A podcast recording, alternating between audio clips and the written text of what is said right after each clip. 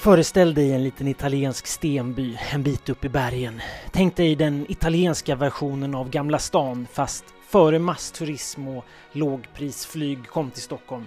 Men så lägger ni till drygt 700 ton apelsiner och långt över 10 000 personer som ska kasta de här apelsinerna på varandra. Om det är begripligt, jag vet inte, men det är i alla fall där jag är nu, i Ivrea, för den sista dagen av La Battaglia delle Arance, The Battle of Oranges. Det var hit jag tog Turintåget ifrån Rom igår. Och det handlar kort och gott om ett apelsinkrig. Som när vi hade äppelkrig i farmors Berså på 90-talet, fast i lite större skala. Och jag kan lova, det här är roligare, vackrare och skönare än alla andra krig som just nu utspelar sig på jorden.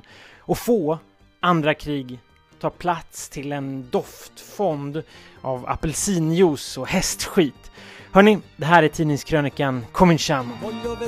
Danzare come le zingare del deserto con candelabri in testa o come le balinesi nei giorni di festa.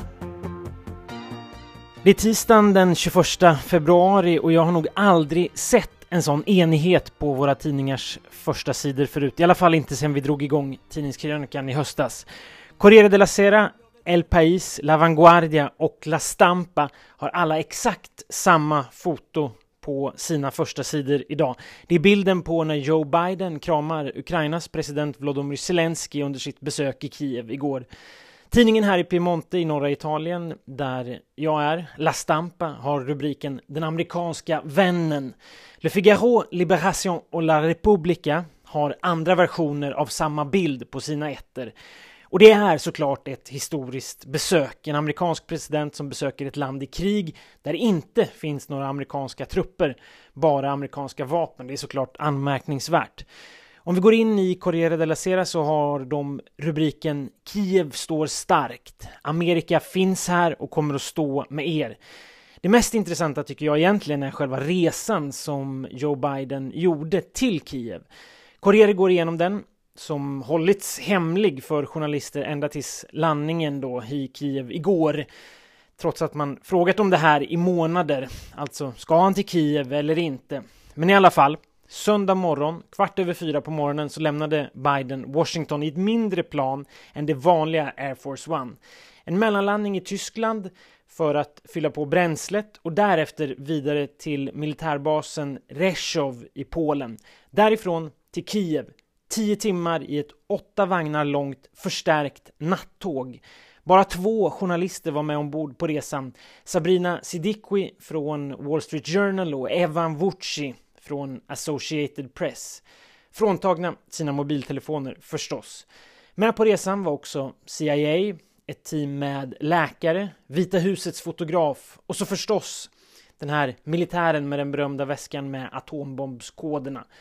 Några timmar innan Biden kom fram till Kiev så informerades ryssarna om det här för att förekomma en eventuell konfliktsituation preciserade sen Jake Sullivan, USAs nationella säkerhetsrådgivare. Allt det här för bilderna alltså på Biden i Kiev tillsammans med Zelensky som Biden så gärna ville ha. Han sa nämligen nej själv personligen till att möta Zelensky i Lviv eller på gränsen mellan Polen och Ukraina. Något som förstås skulle ha varit betydligt säkrare. Från de italienska tidningarna kan vi räkna med liknande bilder imorgon, men då med Giorgia Meloni som ska dit idag. Hon är på väg just nu när jag spelar in det här och La Repubblica skriver idag om hennes resa. Hur hon tar den sista cigaretten på en av tågplattformarna på den polska sidan, hostar och tar ett bloss till. Hon hade hoppats på att få träffa Biden när han kom tillbaka från Kiev. Så blev det inte. Och skillnaden kunde inte ha varit större, skriver Republikas korrespondent. För lite drygt ett år sedan var Italien på insidan. Då åkte Macron, Scholz och Draghi på samma tåg till Kiev. Nu är Italien på utsidan. Trots att Melonis regering inte backat alls från Draghis linje när det gäller stödet till Ukraina. Nya hjälppaket kommer att fortsätta komma. Ändå kommer hon förmodligen att få ägna stor del av dagen idag åt att prata om sina koalitionspartner Matteo Salvini och Silvio Berlusconi och deras uttalanden. Och till skillnad från under Bidens besök igår när solen strålade över Kiev så väntas idag snöblandat regn. Le Figaro har idag en gigantisk opinionsundersökning om synen på kriget och Ukraina i stort i flera europeiska länder som jag tycker är väldigt intressant.